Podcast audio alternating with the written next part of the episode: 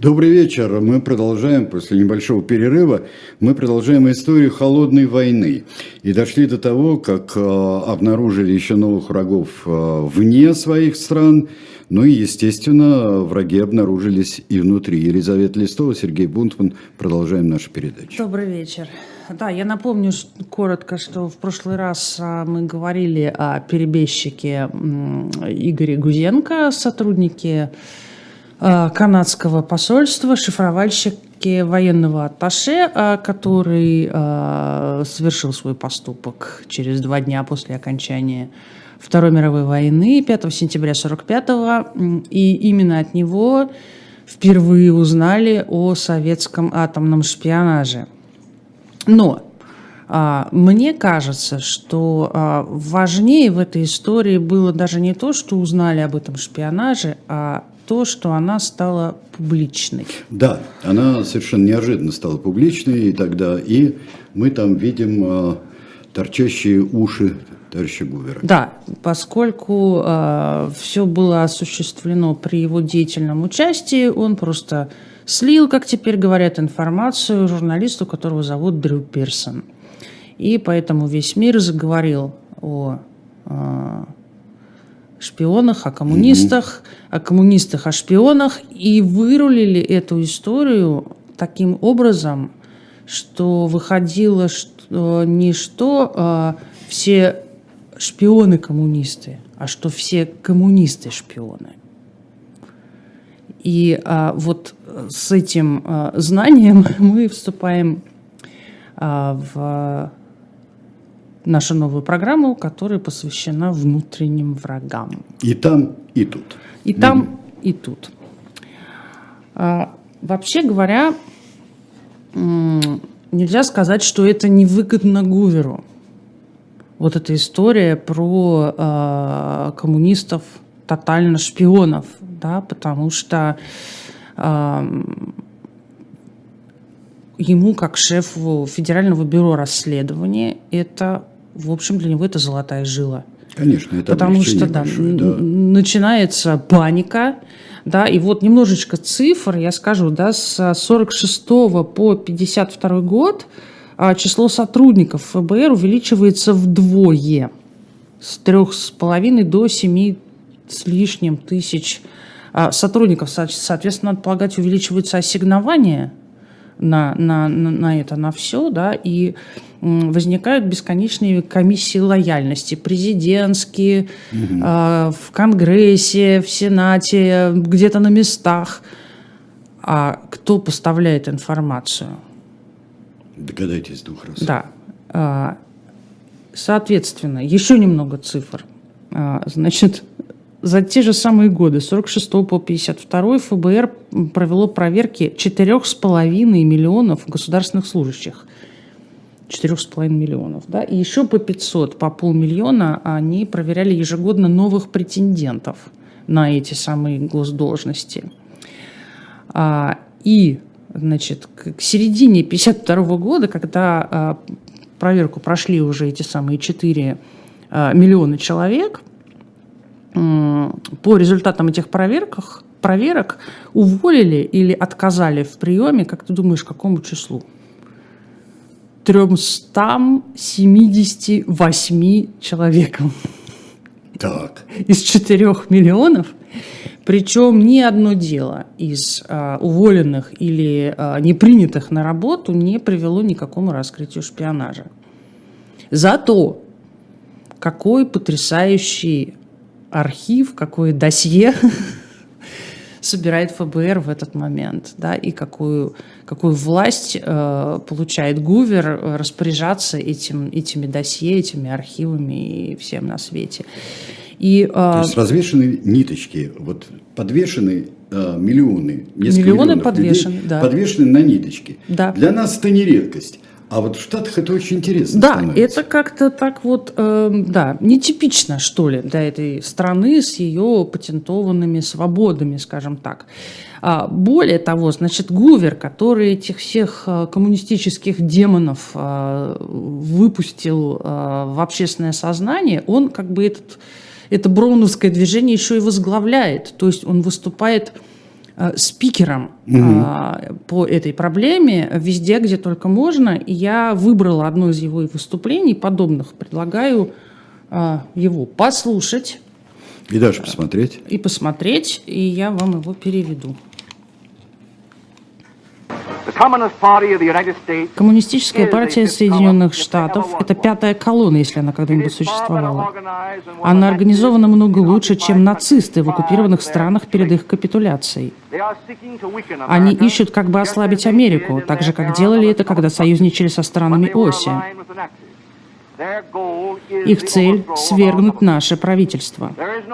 Нет сомнений в том, на чем зиждется настоящая коммунистическая лояльность. Они верны России, не Соединенным Штатам. Коммунизм на самом деле не политическая партия. Это образ жизни, порочный и злокачественный образ жизни. Он похож на заразу, которая распространяется как эпидемия.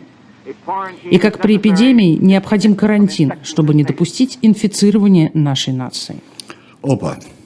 То есть берется целая огромная группа людей, да. а, по убеждениям. И то есть они как, точно так же, как а, протестанты в той же Америке говорили, знаешь, когда а, через а, десяток лет а, будет предвыборная кампания Джона Кеннеди, говорят, ну он же не об Америке думает, он же католик.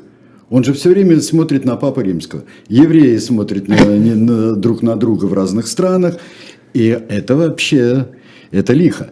Ну, вот так. Это лихо. Да, значит, то есть мы, по сути, мы имеем, а, ну, как бы, такой СССР с обратным знаком, да, ну, потому что, ну, ты поменяй, а, там, при, как, как это называется, это в предложении, да, поменяй существительные, да, и будет, ну, в общем, все то же самое, только другое. Вот, это то, что а, у нас называется макартизмом, и не только у нас. Угу. Хотя никакого Маккарти мы здесь близко не видим, и он еще, еще не скоро появится. Это 46-й год, то, что я вам сейчас показываю. Э, до Маккарти еще очень далеко, и на самом деле сейчас разнообразные американские историки говорят, что, ребят, если всерьез э, говорить об этой проблеме, то она, конечно, должна носить имя Гувера – а вовсе не Маккарти никакого, потому что Маккарти, он как клоун по сравнению с Гувером, то есть это гуверизм, предлагают они называть это все. И Гувер, а, если продолжать сравнение, он, ну, получается, такой Жданов, что ли, тамошний, да? то есть он идеолог вот этого всего. Получается так. И что, кстати говоря, наш Жданов-то поделывает в 1946 году? Что поделывает Жданов? Жданов э, едет в Ленинград в августе, Потому что накануне буквально выходит э, у нас постановление печально известное о журналах «Звезда» и «Ленинград». А, Причем оно не сразу вышло. А, там э, была другая идея, там выбирали журналы, была про новый мир хотели сделать. А тут э, соединили приятное с приятным. Даже полезного не было никакого. И просто обратились, так как уже начали рыть под Ленинград, очень серьезно, а вот давайте займемся теперь Ахматовой Зощенко. И Ленинград, и Звезда. Ну, на самом деле, то, о чем они, э, как бы то, что меня интересует в этой печально известной э, не знаю, статью это не назовешь, потому что это постановление все-таки, да, ну оно такое, это постановление, оно да. такое большое, что это очень слабо похоже на постановление. На, а, на Значит, статью. Да, на статью и на, на, на, на что бы то ни было, да. Вот, но а, что меня там интересует? А, им ставятся в вину публикация произведений, культивирующий, культивирующих несвойственный советским людям дух низкопоклонства перед современной буржуазной культурой Запада. Ключевые слова. Да. Это э, как бы такой вот на кошачьих лапах старт. Несмотря на все гадости, которые написаны там про Пошляка и подонка Зощенко и, и про Ахматову не буду даже повторять, а, но вот это вот такие вот старт на...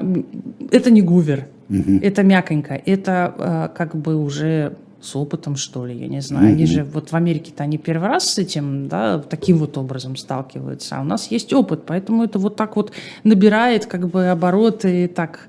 Да, ну, стоит капнуть, так, статью, да, вот. а, как а, там предыдущая в 30-х годах «Сумбур вместо музыки» там и так далее. Ну, да. Да. Вот. И, в общем, Жданов, собственно говоря, на следующий день после публикации этой статьи в Ленинграде еще раз доходчиво объясняет партактиву, и ленинградским писателям про это самое э, низкопоклонство. Э, и, видимо, они поняли, что э, пошляк и подонок – это еще очень даже приличные слова из его речи.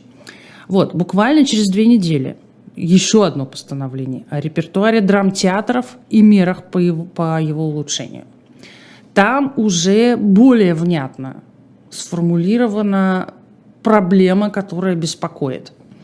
А, значит, цитирую, ЦК ВКПБ считает, что Комитет по делам искусств ведет неправильную линию, внедряя в репертуар театров пьесы буржуазных зарубежных драматургов – Постановками, постановка театрами пьес буржуазных зарубежных авторов явилась по существу предоставлением советской сцены для пропаганды реакционной буржуазной идеологии и морали, попыткой отравить сознание советских людей мировоззрением враждебным советскому обществу, оживить пережитки капитализма в сознании и быту.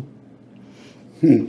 Еще четче сформулировали, да? И а, по сути, да, это вот формальный старт э, этой кампании э, по борьбе с низкопоклонством э, перед Западом, воспитание советского патриотизма. Почему? Ну, мы понимаем, да, потому что э, Советский Союз, э, считая себя совершенно небезосновательно победителем в войне, не получил тех плодов победы, точнее говоря, руководство этой страны не получило тех плодов, а какие они должны были еще получить какие плоды? Какие они мы хотели? Полну получили Нет, всего. Ну, ну, значит, был, ну, мы же понимаем, что хотели там Иран, проливы хотели, э, Босфор с Дарданеллами, базу в Средиземном море. А, много чего можно это перечислять. Но а пол Европы это не считается. Но очень большие аппетиты. Да. Вспомним интервью, вспомним интервью Максима Максимовича Литвинова, да, о да, котором мы говорили. Да, да. В общем, а, ну не сошлось, не сложилось про это непонимание на каком-то уровне там историческом, культурном и каком угодно мы говорили уже неоднократно. В общем, мы понимаем, что дружба, в общем, заканчивается. И кроме того, нужно помнить, что сколько, почти 12 миллионов советских граждан оказались в Европе в результате ее освобождения, да? И они видели эту Европу своими глазами, пусть даже разрушенную, но они ее увидели, они ее почувствовали, они ее узнали так или иначе. И вот теперь, вот сейчас предлагается ее забыть. Да? Дружба кончена, нету больше никакой Европы говорят нам. А, дальше это все а, вырастает в огромную компанию, которую сейчас бы назвали отмена западной культуры. Ну вот как нынешним языком, да. Мы уходим в изоляцию. Русская культура, наука и все русское объявляется, в принципе, самодостаточным. Мы начинаем строить такой герметичный мир, и эта русская культура и наука, она они говорят, что ее, ее незаслуженно, так сказать, она незаслуженно подавлена западными образцами. Я не буду приводить э, примеры, чтобы нам просто не запутаться. В, в многие из э, в первую очередь литературоведов, как ни странно, да, стали жертвами вот этой внезапной перемены ветра. Да нет, еще а... не, не только литературоведы, но тут а, вся техника пошла, вся терминология пошла совершенно Да, другая. это вот, ну, в общем, э, э, э, на самом деле вот сейчас мы помним вот эту эпоху, э, как бы сказать, исторического импортозамещения, что ли, да, а, ну, в виде анекдота, а, который тогда, я так понимаю, появился про «Россия – родина слонов». Ну, конечно. Да, это ведь... А, тогда это вспомнили, это, это было, но вот вспомнили вот Россию, родину слонов, ну, еще и, а, я помню, студенты, курсанты, все переделывали все конспекты перед экзаменами. для того, чтобы совершенно по-другому называть детали машин, детали. А что, собственно, выдумал Ползунов? Угу. Клапан Уатта. Вот, вот и все. Вот, вот, вот, вот эти все. Братья Черепановы пошли, все у нас, да. Маркони и, Попов. Да, да, Маркони Попов, да. И еще, как э, тогда те, кто мог шутить, э, те э, говорили, что теория Однокамушкина. Да, теория Однокамушкина. И главное, что меня потрясло, что выяснил, что велосипед изобрели в России. Ну, конечно. Уральский да. рабочий Артамонов. Ну да. Вот. Ну, Можайский пошел. Ну, там, в общем, да. все. Да, да, да, ну, да. то есть, вот это вот все, все, все, все до нас дошло в виде каких-то преданий, таких вот э, неверных, что ли, каких-то неявных, неясных. Это все началось вот тогда, в 1946 году, когда а, Советский Союз решил отделиться от Запада, обидевшись, обидевшись да, за то, что, ну, как бы, как, как понимали руководители страны, не оценили должным образом. Ну да. Наши, очень, да. очень, как говорили в детстве, обижливые. Да, ну, очень в общем, обижливые. да, с другой стороны, Россия не была бы Россией, если бы все этими анекдотами и закончилось бы, к сожалению. А, тоже не буду долго рассказывать про то, что э, случилась вторая серия лжегенетики, лженауки генетики, что вся наука вообще оказалась где-то на обочине, потому что ее отрезали от общемировой науки, а это не режется. Кроме оборонки, кроме физики. Кроме, кроме физики и оборонки, да, но кибернетику отправили вслед за генетикой. Ну да, а, продажная девка империализма, она да, тоже. А, про медицину с психиатрией тоже не буду говорить, там, потому что это сложно и печально. И научные журналы западные тоже были куда-то засунуты в спецхран. И мало того, что запрещали нашим ученым в них печататься, так еще и запрещали их читать. То есть э, вот такая вот, э, ну, не могу даже это никак характеризовать. Собственно, расхлебываем мы это все по сю пору, мне кажется. О, ну не только расхлебываем, мы еще очень любим, мы еще очень любим заново обижаться и так далее. Э, все время. Я думаю, что надо сделать такую рубрику у нас. Цена обиды. Цена обиды и вот это обижливость. Вот. Да, Но дальше... Это все, очень, это все абсолютно не смешно происходит. Вот это уже не смешно. Это уже не смешно. Уже все, смеяться закончили. А, начинается возгонка всей этой а, а, теории, значит, самодостаточности Советского Союза и, и его достижений. А, и самая дикая история из всего из этого, а, на мой взгляд, это, конечно, история с а, препаратом круцин, да. изобретенным двумя медиками, Клюева и Роскин звали их, некий препарат от рака, который они сами считали весьма перспективным. Им Каким-то образом заинтересовались американцы, дело было в 1946 году, если не в 1945, кстати говоря. Ну и как бы э, излагается это так, что э, американцы предложили издать их книгу и помочь им с дальнейшими э, исследованиями этими, этого препарата. И вроде как было договорено где-то на высшем уровне о том, что все так и будет. И э, дальше ты знаешь лучше. Но э, официальная версия выглядит так, что в ноябре 1946 года академик Василий Васильевич Парин отправляется в США, где в ходе командировки передает, собственно, рукопись этой книги и э, образцы этого препарата американцам. После чего он возвращается в Советский Союз, где его арестовывают и сажают на 25 лет за измену родине. А, да, и при этом с а, поношениями, с а, ну, судами чести и так далее. Сейчас. Да, не будем опережать события, но Василий Васильевич Парин, это вот, и вот эта компания, которая пошла, значит, всякий, если там всякий коммунист, он, то всякий, кто бывал за границей, имел связи, начинается как в быту, Тут у нас, мы знаем там про Зою Федорову и так далее. А, также и в своей профессии здесь получается.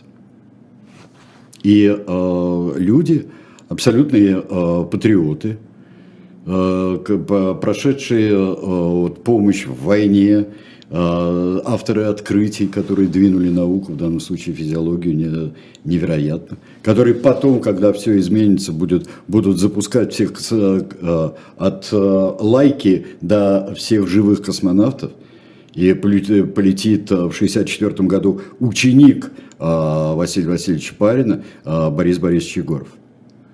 Врач, первый врач в космосе. а, полетит. Все они проходили через то, что открыл Василий Васильевич Парин. Получили они по 25 лет, получил он тогда. Но вот это...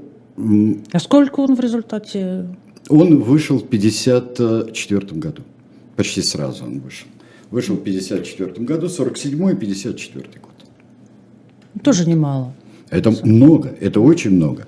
Хотя эти гениальные, неунывающие люди, такие как Василий Васильевич Парин, какие, такие как Даниил Андреев, э, автор имени, э, в смысле э, Роза мира, и Лев Раков, который тоже по Ленинграду, между прочим, сел,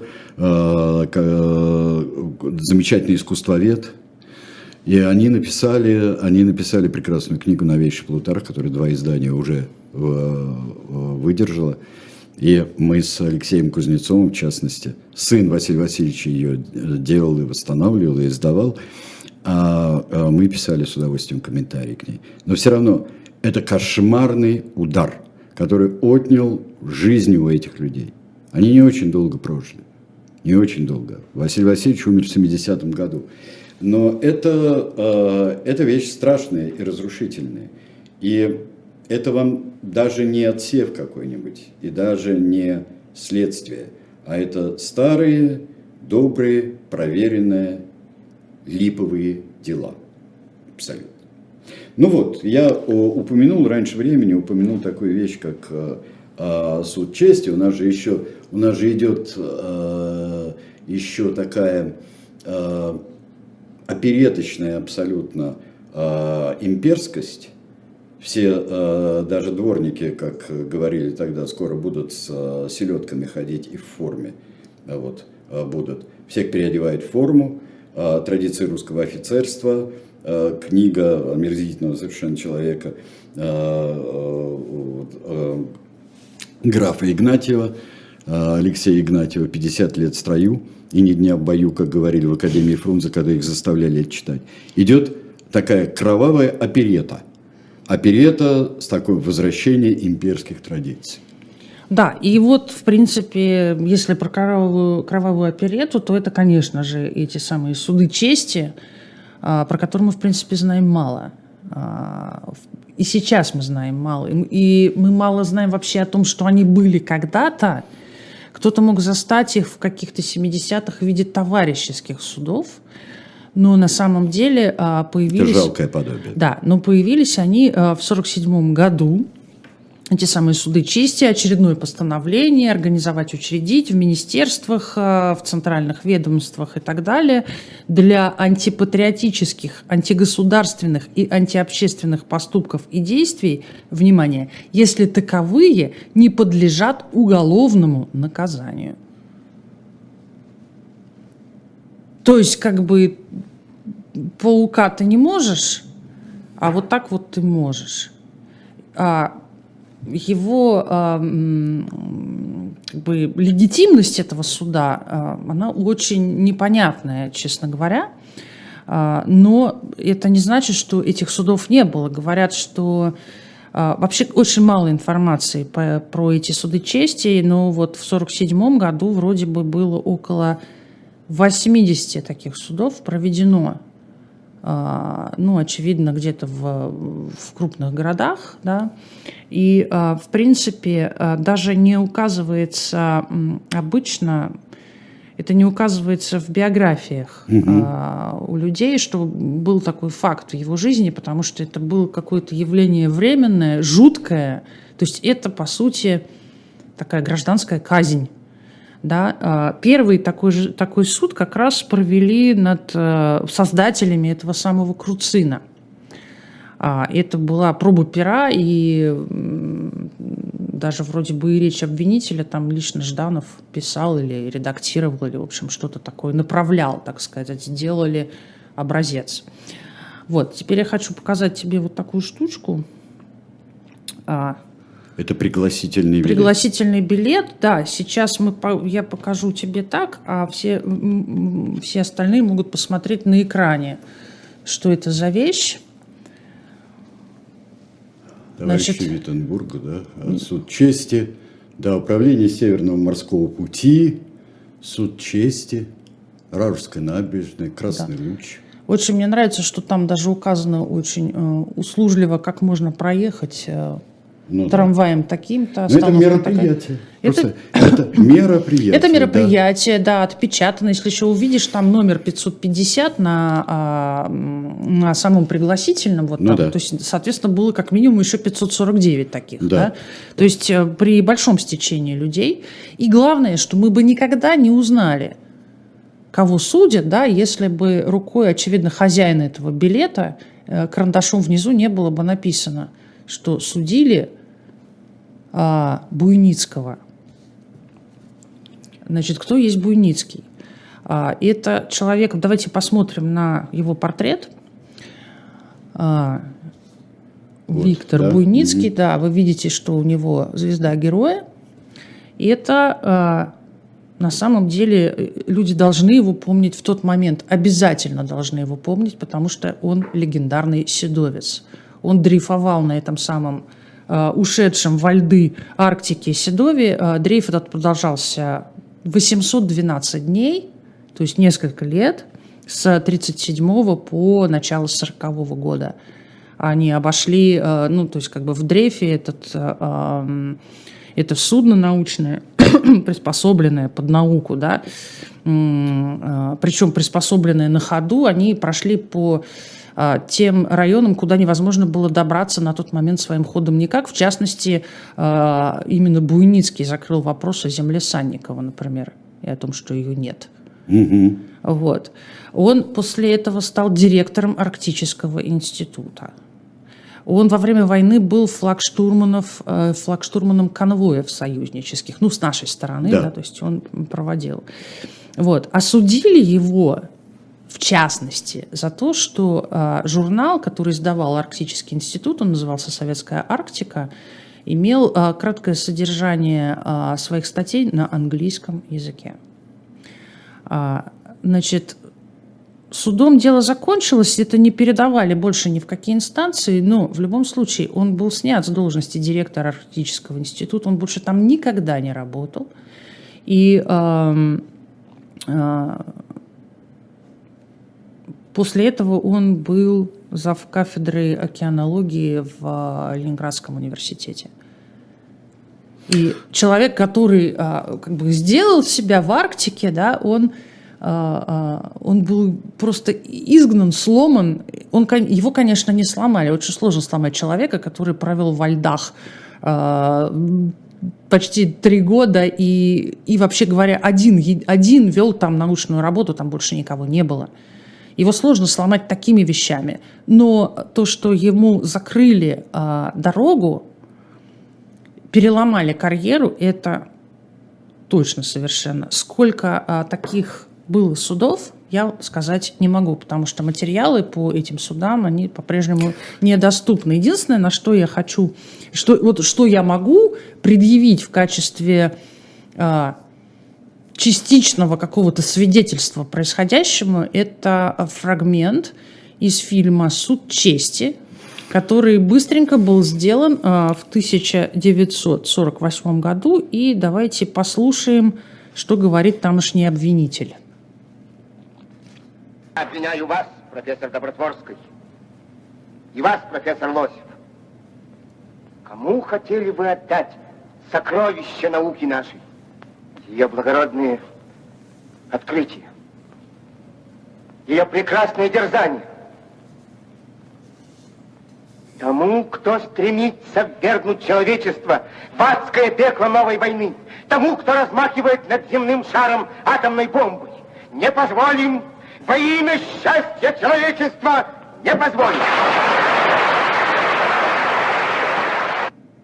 Да-да, здесь э, играет Черков, и это у него, а не у подсудимых, а, геройская звезда. А, вот здесь Черков играет обвинителя. И э, это потрясающая, конечно, вещь. Написал ее э, драматург Александр Штейн. Вот зачем он это писал? Ну, значит, хотел попасть в волну. Э, имелось в виду еще ко всему там замечательное, что есть персонаж, жена этого самого обвиняемого ученого, э, такая фифообразная, которая не хочет иметь детей, и говорит, ну, в общем, как он придумал, высосал из пальца, так и получалось. В это время Нину Дмитриевну Парину а, переселили куда-то в подворотню с четырьмя детьми, из которых один совсем маленький. Один совсем маленький. Другие более-менее взрослые, там школьники или уже взрослые люди. А, но переселили. А, тоже выдающегося врача-педиатра, а, ее саму и ассистента Василия Васильевича Парина. Э, и э, несмотря на крики и протесты э, детей, замечательных ученых и не только ученых, и своих, она периодически звонила Александру Штейну и говорила таким голосом, я ваш персонаж. А дальше что? И он каждый раз рассыпался в извинениях, рассыпался в оправданиях себя. Она слушала и вешала трубку. А потом звонила снова. Через некоторое время. Через некоторое время. Хорошо. Да. А теперь пора нам вернуться на другой континент и посмотреть, что происходит в Америке в этот же момент, в 1947 году. И выяснить, что происходит там э, все то же самое. Это не называется никакими судами чести, но по сути, по сути, таковыми являются. А, значит, в Нижней палате Конгресса, в Палате представителей работает антиамериканская комиссия. На самом деле, ну, справедливости ради, надо сказать, что она существовала э, где-то там с 30-х, и, собственно, она занималась как бы такими вот внешними угрозами, то коммунизмом, то э, нацизмом, то всем вместе, но так или иначе это были внешние угрозы. И вот в 1947 году осенью я подозреваю, что это могла быть такая реакция на а, организацию Коминформа, угу. да, потому что его а, он был организован в сентябре 1947 года, причем, о ужас, туда входит Франция и а, Италия, компартии. Там мощные очень компартии, да. и после войны они, в общем-то, из-за движения сопротивления – про которые они больше всех рассказывали еще ко всему, они стали одними из самых мощных партий. Да, и вот это все объединено а, ну, как бы в наследника Коминтерна, распущенного во время войны, да, называется он теперь Коминформ. В сентябре это происходит, в октябре а, эта антиамериканская комиссия а, решила заняться своими коммунистами, местными, домашними, причем не где-нибудь, а сразу в Голливуде. А, понятно почему. Потому что, в принципе, это крупнейшая индустрия Америки. А, где-то там в районе, они считали, 85 миллионов американцев еженедельно потребляют ее продукцию. И, в общем, выходит, что теперь это не так, чтобы не только фабрика грез, но и фабрика идеологии. И а, надо проверить насколько, так сказать, соблюдена чистота на производстве, да, и коммунизм, конечно же, должен быть оттуда изгнан в случае если. А, начинается процесс, который а, по а, вот так внешне очень-очень похож на эти самые суды чести. Впервые, мне кажется, такого, я не, не знаю, может быть, или, или э, наверное, скорее всего, я не знаю, но он впервые публичный. Он освещается, то есть как бы человека опрашивают, это снимается, это показывается. это в новостях, то есть никакого вот там, никаких там скетчей, к которым мы привыкли, да, когда речь идет там о каком-то правосудии, да, нет, это все уже в новостях и довольно бурно э, освещается прессой. А, хочу дать вам послушать э, свидетеля на разогреве, так скажем, и сравним его вот с э, обвинителем из суда чести. Даже не буду говорить, кто, потом расскажу, кто это. Слушаем. Коммунисты – это красные фашисты. Советский империализм заместил нацистский империализм как угрозу всему миру. Гитлеру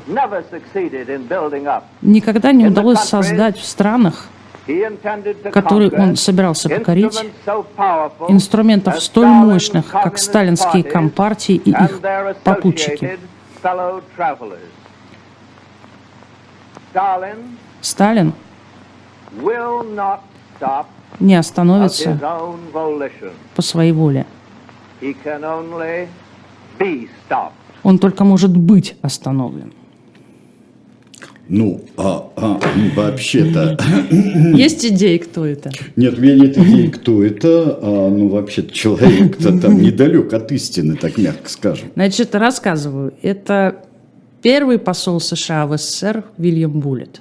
Так. Это тот самый, который устроил сумасшедший бал в Спасахаусе. Великий бал страны, который Великий стал, бал, да. да, который стал великим Это балом. Буллет. Это Буллет. Так. Это Буллет. То есть вот, а, значит, бал этот имел место, это скажем, да, это бал, действительно какой-то безумный бал с какими-то установленными в зале березами, арендованными в московском зоопарке зябликами, медведем в клетке, а, с одной стороны, а с другой стороны с а, а, живыми еще а, радоками, а также вечно здравствующими Ворошиловыми и прочими Да. а, членами м, советского руководства, да, м, с напоенным этим самым Радоком Медведем, Медведю дали шампанского, зяблики разлетелись. В общем, праздник удался. Был там еще Булгаков, поэтому, собственно, в «Мастере Маргарите» «Великий бал у сатаны» – это то, что сделал Буллет в Москве в 1935 году. Сейчас, в 1946-м, он говорит вот то, что он говорит. А, да, в 46-м, а, конечно, он это говорит, хотя он видел эти вещи, как они все начинались а, внутри. В 1936-м он уехал уже. В 36-м, да. Ну, вот, Он дал бал и, и был да, таков. да, да. Ну вот 35-е это самое вот. начало. А, Самое начало, а, Буглет это не хоккейный пенальти, это пуля вообще-то Буглет. И поэтому так и называется хоккейный пенальти, друзья.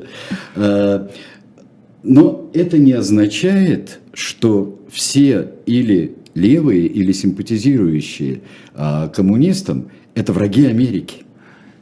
Это не означает, просто здесь тоже, как всегда, проходит любимая французская революция амальгама, некоторое смешение, смешение понятий. Это мы в начале, потому что скоро это будет означать ровно вот это. Так. Значит, э, этот самый процесс коммунистов в Голливуде. А Началось с того, что в 1946 году э, Hollywood Reporter, э, журнал кинематографический, опубликовал черный список подозреваемых в связях с коммунистами или тайных коммунистов. Да? Э, э, Значит, было там 43 человека, всем прислали повестки из этого списка э, в журнале. Со стороны Голливуда, так сказать, свидетели наличия коммунистов в нем, в частности, не называю всех, но это Уолт Дисней и Рональд Рейган. Э, Молодой, не стала его вам показывать, он противный. И, в общем, ничего такого эдакого он там не заявляет. Но м, что касается Диснея, его э, можно, ну, как, можно объяснить его э, участие со стороны, так сказать, обвинения тем, что а, в 1941 году его студия пере- пережила колоссальную забастовку, жуткую совершенно, как-то это не вяжется все эти белоснежки с забастовками, тем не менее, были обижены его сотрудники низкими зарплатами, ненормированным рабочим днем и, главное, тем, что Дисней не указывает их в титрах. И а, он, в свою очередь, с, свалил а, сам факт этих забастовок на происки коммунистов. Что очень просто на самом деле. Да, это простенько. Да, и э, тем самым мог игнорировать все их требования, на самом деле вполне себе э, разумные на тот момент. Вот, Рейган, э, президент актерской гильдии, и, ну, это трудовой союз, да. А, кроме того, сейчас мы знаем о том, что он был информатором ФБР, а, ну, так сказать, вот в этой должности, да, он был информатором ФБР, и маркировка, я даже не знаю, ты, ты не назовешь ни кличкой, ни, ни псевдонимом, ничем, это маркировка Т-10. Т-10, кодовое имя. Т-10, да. Значит, из этих 43 вызванных на суд а, кто-то пошел на соглашение с этим следствием, а, кто-то прибегал к пятой поправке, Конституции, которая говорит о том, что вы можете не свидетельствовать против себя. Но было 10 человек, выделилось, а, в основном это были сценаристы, которые поставили под сомнение легитимность самой этой комиссии и проводимого э, ею расследования. Тоже, о чем я говорю, когда я говорю про суды чести. Легитимность в чем как, ну, как это объясняется? Но да? дело в том, что у нас легитимность могут просто вообще э, э, сказать, а, а вот теперь так, а вот теперь так. Ну, у нас. И а, сделать такой а псевдонародный. Теперь, а теперь в Америке могут сказать, и теперь так. Вот и а теперь это так. добивается. Вот. Да, а вот теперь так. И угу. вот сейчас мы послушаем, а, наверное, это допрос или опрос а, Джона Ховарда Лоусона, одного из сценаристов а, который, собственно, а, принадлежал вот к этим десяти усомнившихся. Я, я постараюсь это перевести, потому что сцена бурная, предупреждаю. Вы член Компартии или были им когда-либо? Печально, что я должен учить комиссию, это не относится к делу. Отвечайте на вопрос. Вопрос, состояли ли вы в Компартии? Формирую, формулирую ответ так же, как сформулировал бы любой американский гражданин. То есть вы отрицаете, вы отказываетесь отвечать.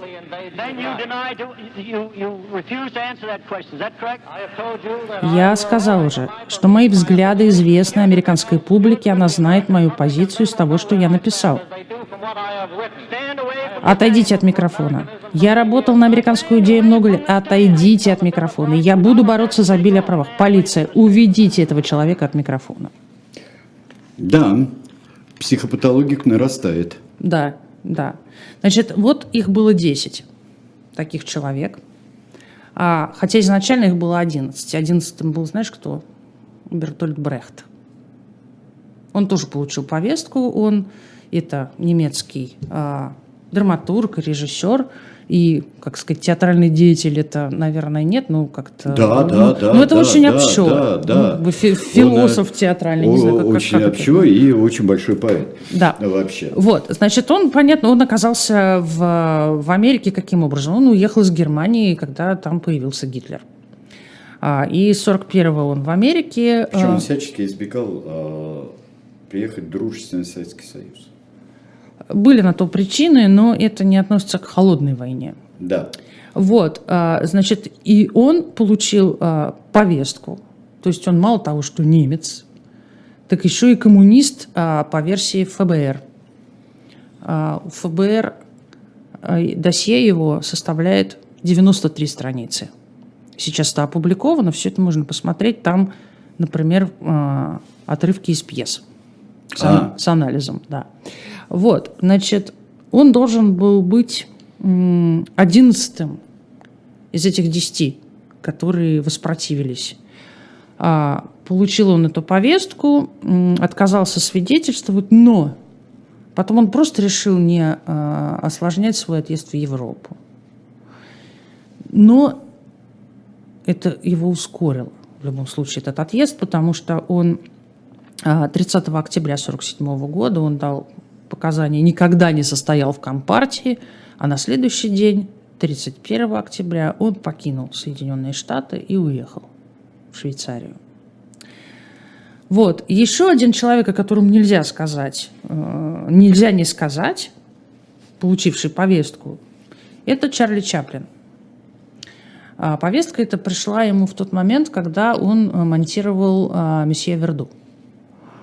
А, понятно, что человеку в монтаже, э, ну, как-то режиссеру в монтаже, да, как-то не совсем до повесток, а, тем не менее, значит, ну, как бы, да, еще к тому же два раза его э, откладывали его визит на эти вот э, прекрасные слушания. В конце концов, он не выдержал, послал им телеграмму даже следующего содержания. Для вашего удобства сообщаю вам то, что вы, думаю, хотите узнать. Я не коммунист и никогда в жизни не состоял ни в какой политической партии или организации. И надо сказать, что эта комиссия удовлетворилась Телеграммой. этой телеграммой, да, то есть, оказывается, так тоже можно. Вот, больше его а, не вызывали, но, тем не менее, скажу, что а, ФБР собирал на него досье с 22 года. В 46-м Гувер попросил это досье освежить. А его как латентного коммуниста, да? Как... Да, да, да. Э, Подозревали. Потому что он во время войны он выступал за скорейшее открытие второго фронта в Европе, всячески поддерживал э, американо-советские общества дружбы и даже ходил на приемы в советское консульство в Лос-Анджелесе. Ну, это много кто делал. Ну, вот, э, наверное, не только из-за этого досье с 22 года. Потом, собственно, его главный персонаж, персонаж всей его жизни, бродяга, не мог, а, так сказать, оставить спокойным спецслужбы. В любом случае, мне кажется. А, ну да. То есть за бродяжничество Чарли, да? Еще ко всему, ну да. Да. В общем, в апреле 47-го премьера «Мсье Верду» в Америке. Премьера это сопровождается пикетами. «Отправьте Чарли Чаплина в Россию», например. Его преследует ветеранская организация под названием «Американский легион».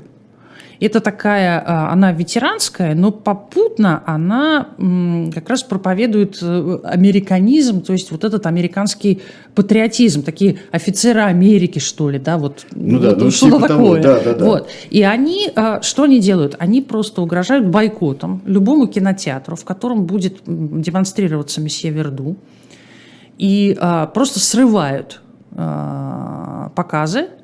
И через полтора месяца Чаплин сам просто э, забирает картину из проката и не показывает ее в Америке больше ну, лет 20, наверное, он ее не показывает. А, Он, собственно, к счастью, на тот момент был достаточно человеком финансово самостоятельным. Он просто отправился делать новое кино. Это было «Огни рампы». А, Оно, как мы помним, биографическое. Дело там поэтому происходит в Лондоне, поскольку сам он из Англии. А, И э, под соусом э, этого самого Лондона он затеял и премьеру там фильма в 1952 году провести в Лондоне. Погрузил всю свою семью на пароход, отправился на премьеру и больше никогда не вернулся в Соединенные Штаты. Да, он последние Он свои приехал, годы жил в Швейцарии. да, он жил в Швейцарии, он приезжал на вручение э, Оскара, как-то что-то, как-то перед ним извинялись, но я не знаю, кому как, но в моем понимании это просто Америка уехала из Америки в этот момент. Абсолютно. А, Да, это, в в общем-то, компанейщина таким образом и всегда к этому и приводит. Вот. Но я вернусь, тем не менее, к этим э, отважной десятке голливудской э, и расскажу, чем дело закончилось с ними. Значит, э, в ноябре 47-го их всех, всех десятерых привлекли к суду, уже к настоящему суду, э, за неуважение к Конгрессу. Видимо, вот сцена, которую мы наблюдали, и есть один из вариантов этого неуважения. А, значит, судили их а, в 48-м на следующий год, и а, они вс- все объявлены виновными, приговорили их к году тюремного заключения и тысячи долларов штрафа. Это не нынешние тысяча долларов, тем более не нынешние. Это много-много больше. А, и потом, естественно, была апелляция, как положено. Она, естественно, была безуспешной. И в 50 году все они оказались в тюрьме.